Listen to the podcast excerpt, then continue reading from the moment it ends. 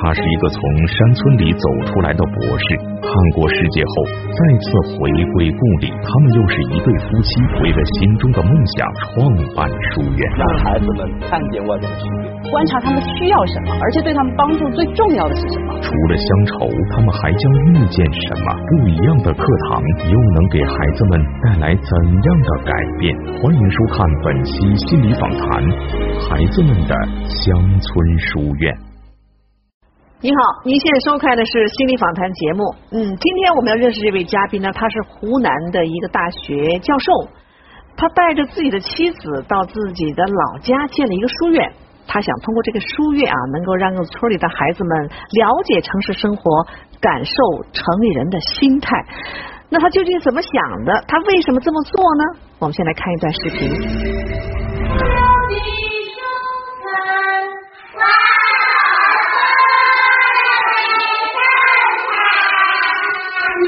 这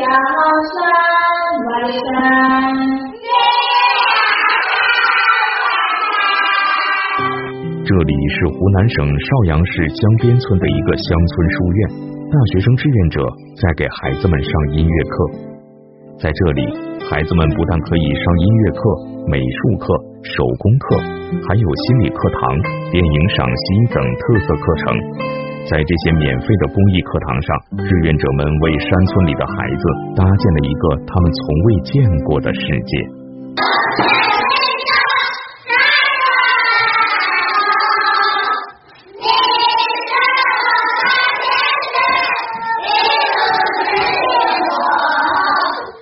这里没有固定的班级，从幼儿园的小朋友到高中生，只要是他们感兴趣的课程，都可以坐在一起。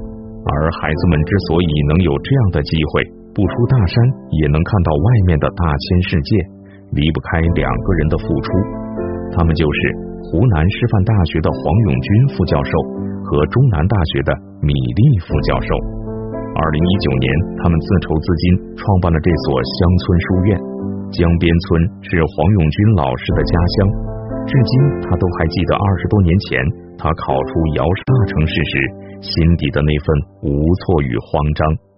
如今带着妻子再次回到家乡，他想让瑶山的孩子们从小就知道城市生活是怎样的，城里的孩子在做什么，以及如何在城里生活。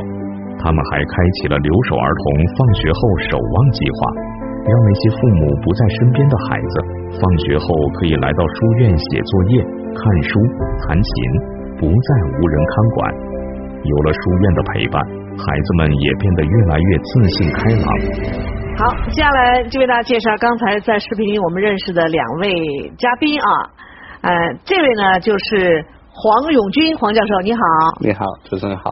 旁边这位呢是黄教授的妻子啊，米粒米教授，你好，主持人好，嗯，两位教授夫妻搭档，欢迎你们俩哈，嗯，然后我们里面还有一一位特殊的嘉宾啊，卢琴老师，知心姐姐，你好，卢老师，阿国你好 那我们今天心理专家呢是格桑老师，你好，你好，啊，格桑老师，嗯，各位老师好，你怎么想到到你的老家去建这么一个书院呢？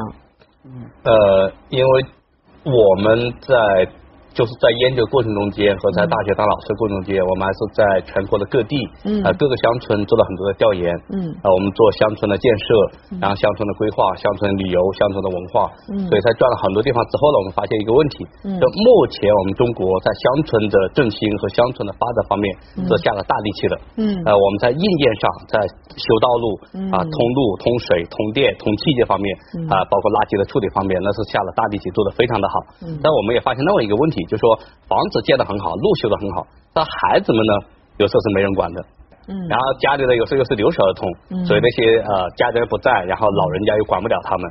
啊，给你个手机啊，你在边玩去，反正你不惹麻烦，你也不出事，就没人管你了。然后就这样一个情况，所以我们看了就呃非常的觉得还是有点问题。呃，比如说我们在一个乡村做调研的时候，有一个小姑娘呃一年级了。那我们不是有神龛吗？嗯。神龛上面写的这“天地国亲师位”，嗯。然后他能认识那个“天”字，但他不认识“地”字。哦。但问题在于什么？我们现在的小学一年级的课本第一课就是“天地人”。嗯嗯。他就有这个“天地人”的东西就在里边，结果他只认识天，不认识地。嗯，所以这还是给了我们有很大的一个一个触动。嗯，我们会想啊，我也是那个地方出来的，对不对？嗯，就是那个小孩子离我老家就很近的一个，也在大山里边。嗯，那我想，到我小时候到底是不是经历过这些？我我不知道啊。嗯，但是我从呃那个小山村慢慢一步步读书出来，啊，在县里读中学，然后到中呃中国。呃，大学硕士和博士，嗯，然后我们又在美国、在英国、在法国做过留学、做过访学，嗯，然后再回到那个小山村，发现说，哎，然后我老家周边的孩子怎么还是这样子，两个认得一个天，不认得一个地。哦，我想我几十年前读书的时候。跟他会不会是一样子呢？对呀，你这么一说，你你那个时候也没有书院呢，院里村里，你不也好好的？哎，初中、高中、大学，来到了外面，甚至出国，你不也这样成长起来了吗？啊，对，这也是我在反思的一个问题。但你想啊，在我同龄里边，能够成长出来的人又有几个呢？你们村里就你一个。当然了。那你是属于同龄人里边。哦，那你你觉得你这个书院是为了满足你个人的一种？情怀需要，还是你是真觉得村里的孩子们需要，你们才去建的？呃，两个啊，呃，第一是我们一个情怀的一个回归。嗯。那我们归语书院的名字叫归语嘛？嗯。归语就是呃出自孔子的公冶长，叫子在城曰归语归语，吾党之小子狂也，北人成章，不知所以才子。嗯。然后他看过了世界之后，觉得还是想回啊老家去看一看，然后回家乡去看一看家乡的情况是怎么样的。现在我周边的很多孩子。还没有去过县城，哦，就归语书院周周边的很多孩子还是没有去过县城的，嗯，那我就会想到我们那个时候拉到县城去读书的时候，语言也不通，对不对？习惯也不通，然后思维方式也不同，对他们生活习惯也不同，嗯，整个就是一个很懵，就非常懵的一个状态，嗯，就是真的是每天以泪洗脸呐，嗯，啊，从我们那个山里边，当年到我们县里边读初中的，整个就四个学生。那我们四个学生那那都是大家都经受了很大的一个压力，嗯啊，基本上讲没哭过的是不存在的，嗯，因为一下子远离父母，从那么一个山里面跑到呃一个城里边，真的是很不习惯。中间我们有一个同学是受不了那个，实在受不了了，第二年还是转学回了我们老家，嗯，然后他就没有读书，没有读出来，后来就要说当兵出去了。其实每次一次上升都会经历一个巨大的反差，那当然，巨大的不适应。那当然啊，比如说我们来到政法大学，嗯。米米米粒之说嘛，嗯，第一次听我们在呃台上做自我介绍的时候，因为我读书读很多，想法很多啊，然后啊说的很多啊，结果他说你下来之后只看着你，他手舞足蹈的，很有激情的说东西，嗯，一句话都没听懂，因为方言的缘故，因为方言语言的缘故，因为我们根本没读嘛，然后后面我到了读博士的时候，呃，说英文的时候。我们老师说你的发音有点奇特，然后博士毕业的时候，在中国政法大学读了十年书，毕业的时候我们老师说，哎呀，荣军啊，你给我们读了十年，怎么这个普通话还这么差，还听不懂？这就是一种很奇怪的，就是非常那个，换一个什么呢？就是从乡里出来的孩子，嗯，他跟同龄人的外边的孩子相比，他可能承担更多的这样一种心理的压力，嗯，更多的一些，就别人可能很最。很自然的，嗯，就是这个样子的。那我们可能花更多的精力和更多的时间，嗯，才能消解掉这个问题。但是你想，你都能过来了，嗯，而且还挺好啊。跟米粒，米粒是城里长大的，是吧？我是县城里长，县城里长大的，嗯，那跟他其实也现在也没什么差别。这就是我们说，那我们回去建这个书院的核心，就让孩子们看见外边的世界，让他们做好更好的准备。乡村孩子。如果他在小时候还不认真读书的话，或者说还没有机会接触到更多的书或者更多的其他东西，无法建构一个自己的世界的话，把他忽然丢到城里面去，这是很危险的。就我们在那个周边做调研的时候，嗯，很多的瑶族孩子都出一个问题，就他们读了中学或者读了初中甚至小学读完，他们就不再读书了，然后就出来打工，嗯，那出来打工上没有任何准备，打工时候就心理问题、精神有疾病。然后就就就真的是出了精神疾病，没有办法，他又没钱去治，又没钱搞心理咨询，怎么办呢？回家去，然后回到老家，回到老家又休息，休养那么一两年，接着又出去，嗯，就往返几次之后，有些是真的是再也不敢出去了，有些往返就是慢慢的就还还在习惯外边的世界，所以我们都是就是说，那如果让这些孩子们能够更早的跟城里人接触。知道城里人在做什么，或者知道城里一些规矩，嗯，啊，知道城里的一些基本的一些原则，啊，城里城里人说话的方式，以及他们思维的一种方式，他们一些习惯，那我觉得他们可能就会放松很多。嗯，他会跟他说，那我在归语书院，跟着我们的这些前辈们见过这么多城里的孩子，见过这么多城里的教授，见过这么多城里的人来到我这里，我跟他们在一起玩，跟他们在一起聊天。那我去了城里，那我不就一样吗？这些孩子去到你们那儿，一般都是多大的年龄段的？他最小有幼儿园的哦，幼儿园最高的一个是高中二年级的，高中二年级哈，都是呃大家自愿吧，没有说一定什么要求，不是。我们第一次第一次说我们书院要开业了，当时我们心里特别没有谱，说明天早上书院要开业了，你们都可以来接受免费的这个公益教育。然后我们的学生就问说，老师明天来多少人？我们俩说不知道，大概是三十个左右。嗯，然后第二天早上大概六点多的时候，大家就从那个铁笼上就，我们本来是九点钟开始报名，就从四处四面八方就走进来，然后一会儿功夫教室就坐得满满当当。第一天就一百零八个孩子，而且还是一个村里边的三个组，一个村有十二个自然组，才来了三个组。最高的一天是一百三十七个孩子，就是他们对于这种教育的渴望是非常非常明显的。我们没有做任何前期的铺垫，没有做任何前期的发动，嗯，只是我妈妈嗯在周边的村里面说一声说啊，明天一来啊，想吆喝了一下，吆喝了一下，我们就放个信。但我想听听那个卢青老师哈，你怎么看他们做的这件事情？你觉得那些孩子真的需要吗？需要这样的这种方式吗？太需要了。嗯，孩子最需要看见。嗯。他看见的东西，他就会相信，然后他就会追求。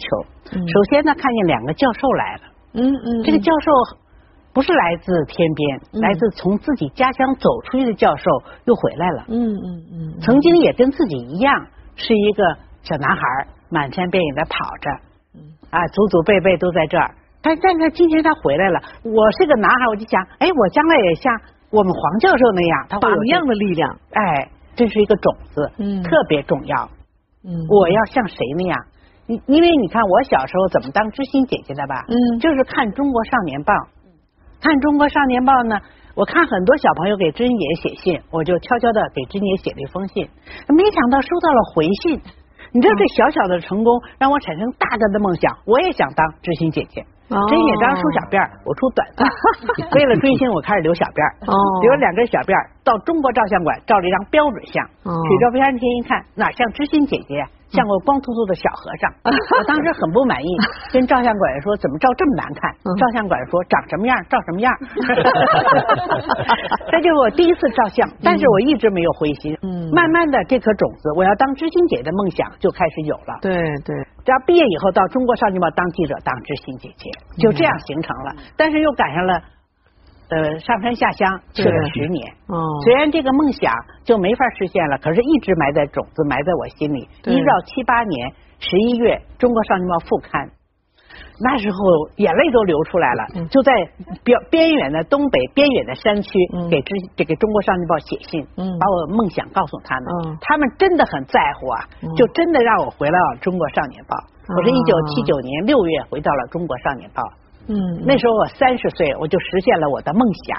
嗯，后来就当了知心姐，一直当了我退休，当了三十多年，退休十年还在做，一辈子在做这件事儿。我就想，为什么呢？因为我当初我有个想法，这想法来自我实践的成功。对，所以我觉得这个对人生太重要了。对，所以一个孩子，就一个乡村，一个平静的山村，来了这么两个大人物。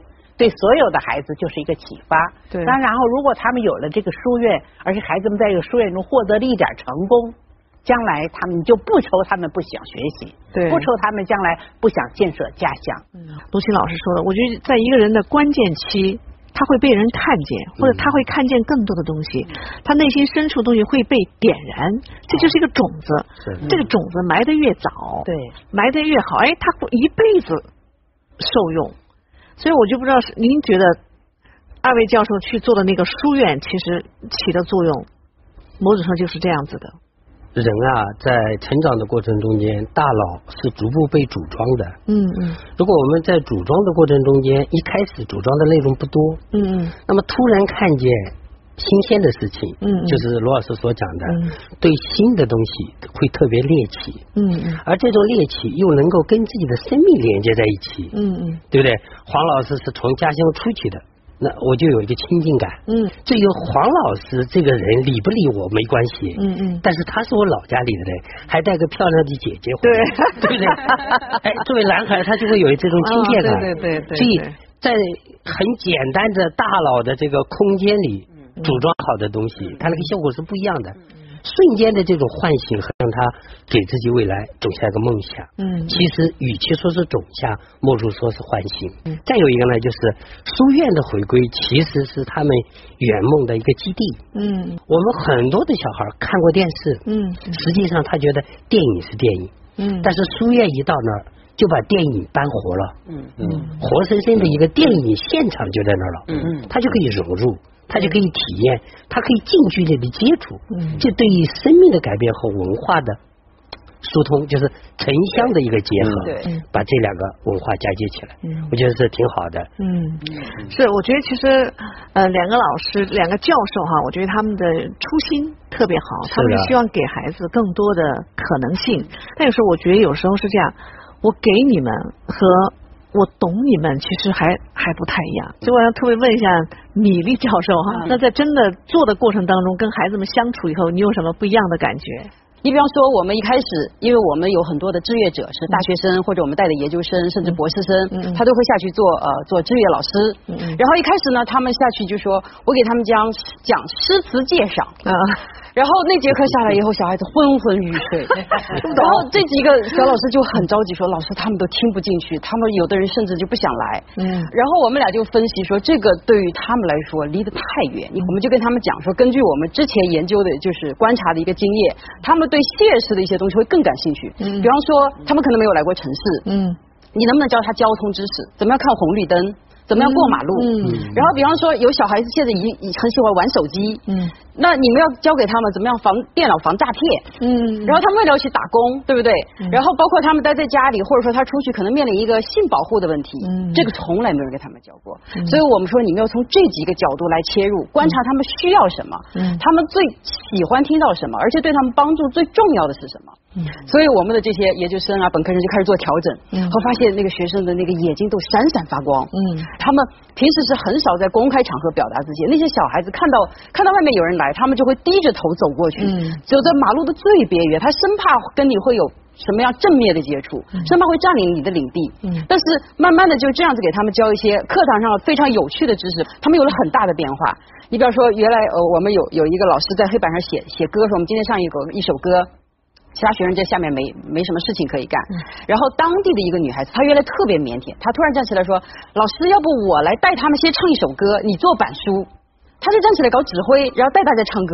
嗯，哇，那个我们心里的感觉特别的高兴。就说我们其实是要不是我们不是简单的传播知识，嗯，这是很重要，但是它不是最重要的。嗯，我们是要教给他们怎么样作为一个更独立、更自信，然后彰显他们内心的这种对世界的这种美和这种这种这种人格起来，然后让他们对生命有一种激情在里边。然后我们的研究生也问他们说：“你们有什么梦想？”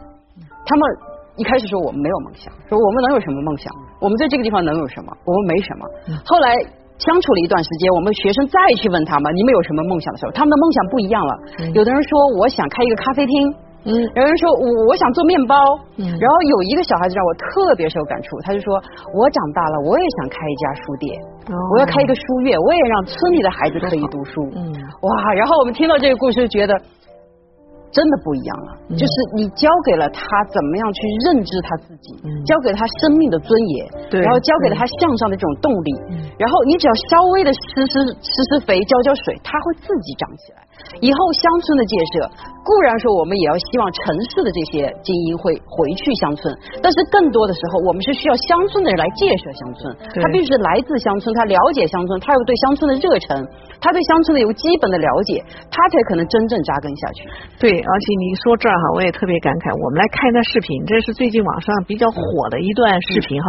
嗯。我们来看看，其实孩子们一旦被点燃，他们会爆发出什么样的一种能量哈，都是出乎我们意意外。我们来看一下好不好？好来。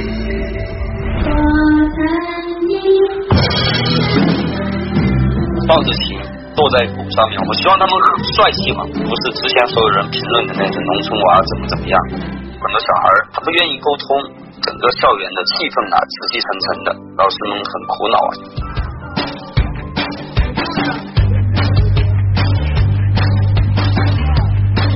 整个校园气氛，还有孩子们都有很大的改变。看到孩子们快乐的成长，我有一种幸福感，还有归属感。我希望海港的每个孩子出来都是阳光自信，希望孩子们都能够在这个音乐的海洋里面去翱翔吧。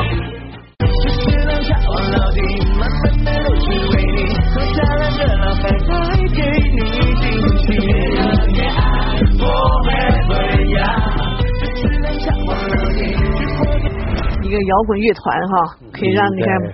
真是可以瞬间打开孩子的内心。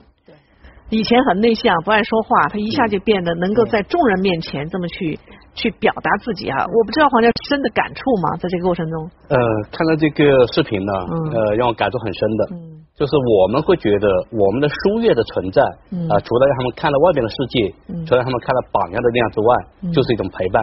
嗯，我们需要更长的时间，更多人去陪伴孩子们的成长，这是我们从建这个书院最初的一个考虑的地方。永远就在那里让孩子看得见、摸得着，能够进去又出来，再进去再出来的这样一一个地方。一个种子被点燃之后，还需要一个舞台。嗯，孩子们很需要一个舞台。来展示他们自己。那这个东西，一个种子被点燃之后，如果没有陪伴，没有人再去观察关心它，它可能慢慢就萎缩了。没有阳光，没有雨露。嗯。但是今天有这个书院，有老师的陪伴，而孩子有了个舞台。我觉得这个舞台对孩子特别重要。嗯。每个孩子的自信心呀，不是说出来的，是做出来的。所以那天我听了这个书院，我就有个想法。这个书院应该变成孩子们自己的书院，嗯，我的书院，对对，你的、我的、我们大家的书院，老师不在，我们也能活动，嗯，呃，会指挥的就指挥唱歌，大家唱画画，就一定要老师慢慢退出来，嗯，只是在旁边看着，由他们自己干，这样一批又一批的孩子就能够把这个书院办下去，子子孙孙都能接下来。我觉得只有这样，他才有生命力，因为孩子是这里的主人。他也是明天的主人，我觉得这个书院就给了孩子一个机会。我们现在说美丽乡村建设哈，大家想美丽乡村啊，那肯定是这个环境更美了，是吧？对那个物质条件更好了。对。其实你看，他们俩关心到的是，其实，在美丽乡村的这些未来的、未来的对这些孩子们。他们的成长，我觉得这点特别好。您刚才听到他们讲的那个什么陪伴也好，嗯，看见也好，对，您从心理的层面跟我们说，就是他们去做这个一年多了哈，因为对于这些村里的乡村的孩子来说，他的重要的东西主要是什么？其实刚才听到一个最核心的一个点哈，嗯，从陪最后走到伴，嗯嗯，就是刚开始是陪，让他们有一个支持系统，嗯嗯。一个乡村的小孩，他的内心在面向大千世界的时候，内心的自信和能量会退缩回来，嗯，退缩到他自己认为很安全的地方，嗯。于是这个时候，我们给了一个非常不一样的东西，叫陪，就让他在后面有一个强大的支持体系，把这个东西建构起来，嗯，使得他敢于往前走，陪着他往前走一段，最后就伴着他走，这是不一样的，嗯，一个是。支撑着他去学会一些让他产生自信的东西。嗯，因为有了这样一个舞台，有了这样一个书院，使得乡村的娃娃在这个舞台上，让他呈现出他内心的和谐的对话，呈现出内心的一种真实的一种成长。原来是长，现在是显。嗯，把长的东西一旦显出来，又获得大家认可的时候，内心就和谐了，嗯自信就开始有了。这是舞台。真正的让他们感受到伴的作用，同时最后连陪伴都退出，对对，这个时候他才是真正的自我彰显，对对，所以我觉得舞台可以让他们产生这样的自信，嗯，陪伴可以让他们拥有知识体系，嗯。呃，我们说的呃显化出来，让他们学上技能，使得他们勇于往前冲，嗯，所以这个书院是美的开始，对，这个书院是新的唤醒，嗯，这个书院。更是一种幸福的家。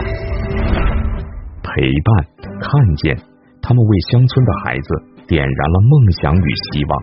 同时，他们还专门为城里的孩子开设了研学课程。田间地头就是孩子们的课堂。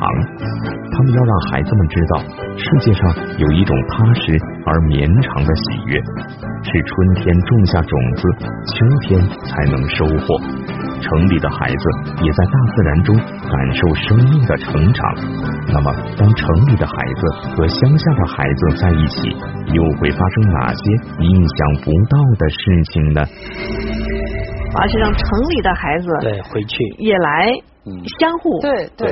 这个这个这个特别重要，就是说，我们一开始讨论的时候，我们就说，我们不能给乡村的孩子做一个乌托邦，嗯嗯，不能做成一个伊甸园，让他觉得哦，我在这儿是很重视的，很被很受保护，嗯，可是他还是要出去，他还是要面对竞争，对，所以我们要给他一个全环境，也就是说你。作为一个孤单的个人，到了城市里所遇到的问题，嗯，你在乡村的书院里边，不能因为你我们在一起，所以你就不会遇到。嗯，相反，我们要也要给你提供这种冲击的可能性。嗯，所以我们书院除了做乡村的儿童的这个公益教育之外，我们也欢迎城市的孩子来做。这里边就有很好玩的故事发生。比如城里的小孩子一来，他就觉得说。哇，这个这个地方脏脏的，然后跟乡下的小孩在一起，他们的指甲缝都是有有泥巴，然后他们身上可能有种味道，就会排斥他们。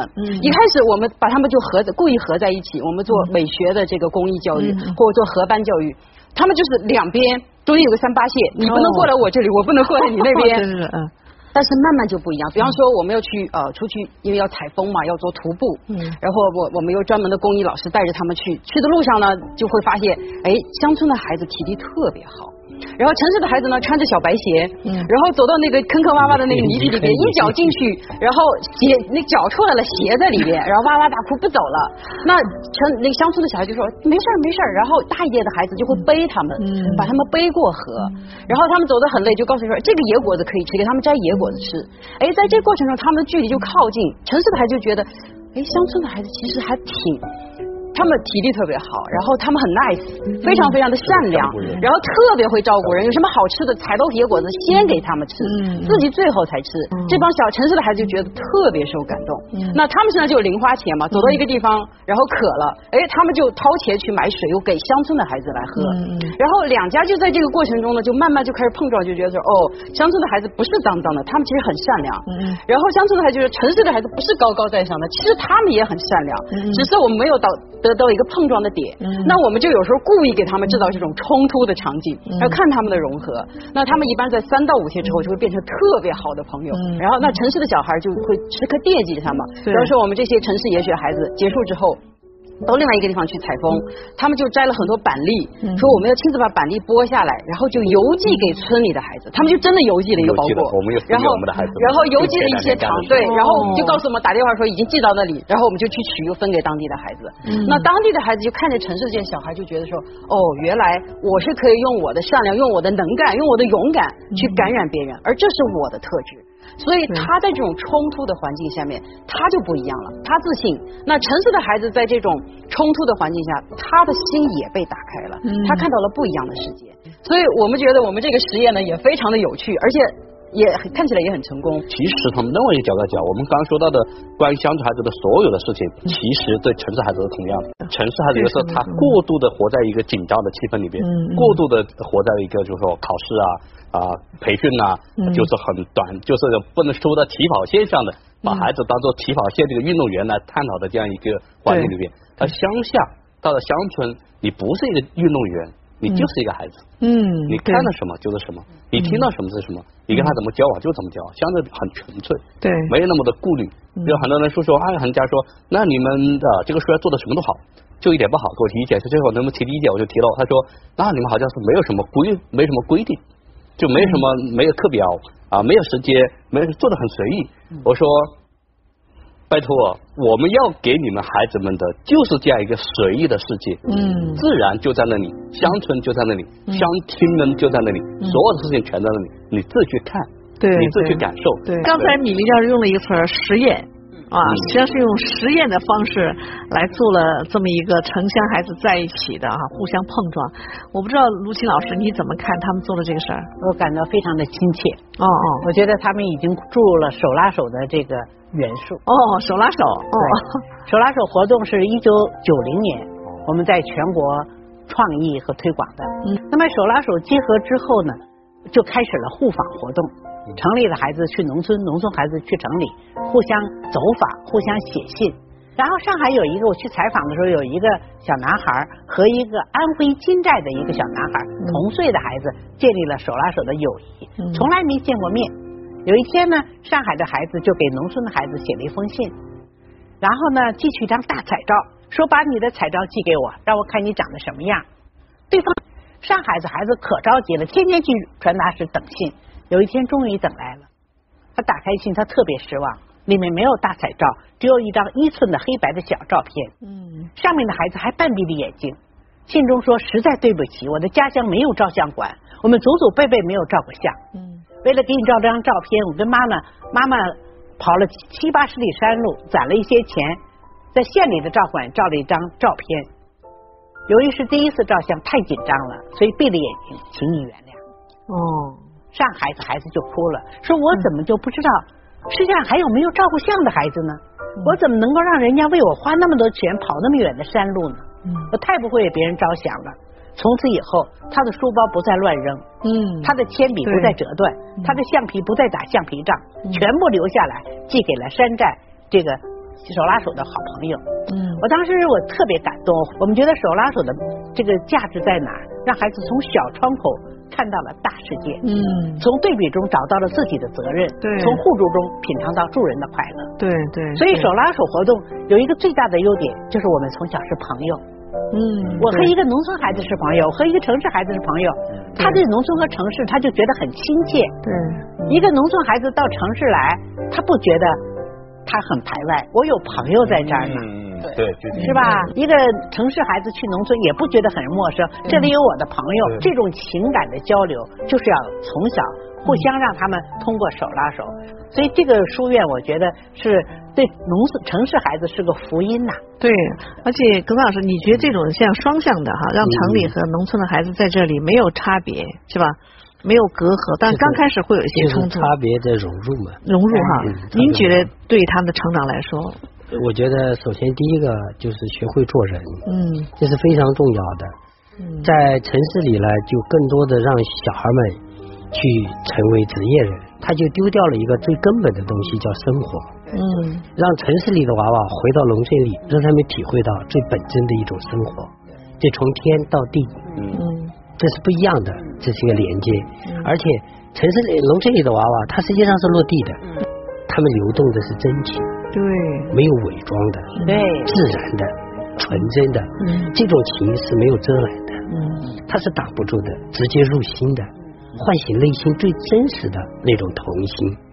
城市的娃娃好多丢掉了童心，父母和他们之间有距离，距离是爱传不过去，情传不过去，嗯，生命的流动全是职业化的教育，这些教育使得丢掉了真情。嗯，回归首先唤醒了这一块，嗯，同时让他们从本真的生命中感受到这一块，这是城市娃娃回去最不一样的地方。对，我们说学到多少，看到多少，这是另外一方面。生命的点燃在于我们内心会有感觉。嗯，人的身体从心理学发现，我们做了很多的实验，人的肉身是有记忆的。嗯，不光是大脑有记忆，身体也是有记忆。城市里的娃娃回去有了这种真情的连接和唤醒，身体，嗯，细胞打开了，嗯，生命的那种真实感打开了，嗯，生命的那种存在感给打开了，嗯，生命的价值和意义从此就会唤醒。你看农村里的娃娃，他和城市里娃娃接触，他们获得的是什么？信息？嗯，丰富，这个呃做事时候的这种态度、状态，以及。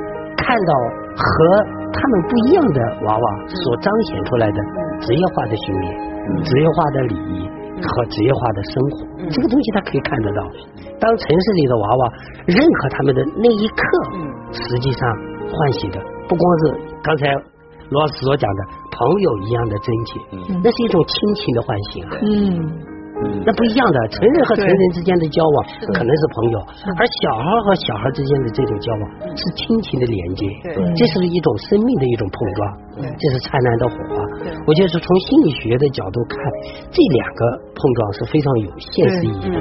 所以我觉得这个书院里真正可以延续的故事，莫过于就是你真正的把精神梦种在那儿，然后退出来，让这个书院自己燃烧，对，自己唱自己的歌，嗯，继续延续下去，这才是最有意义的事情。其实我们做书院也好，我们做这么多的探索也好，我们每个人成长的路径也好，最终的目标是知道我是谁，对我能做什么，对我的意义在哪里，嗯，我生命的尊严在哪里？嗯，我想我们的书院就是在做这样一个尝试，让每个人尝试的去找自己最喜欢的路，然后变成一个自己都很欣赏的这样一个人。太好了，而且书院现在才一年多哈，你说两年、三年、五年，甚至十年那个时候，哎，我们再来回顾书院走过的路。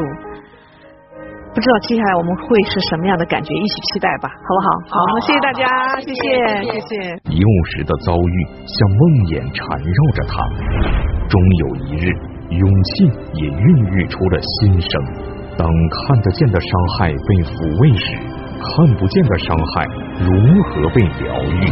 无论是什么情绪，你就跟自己的情绪在一起，自然的流淌。欢迎收看心理访谈，《看不见的伤害》。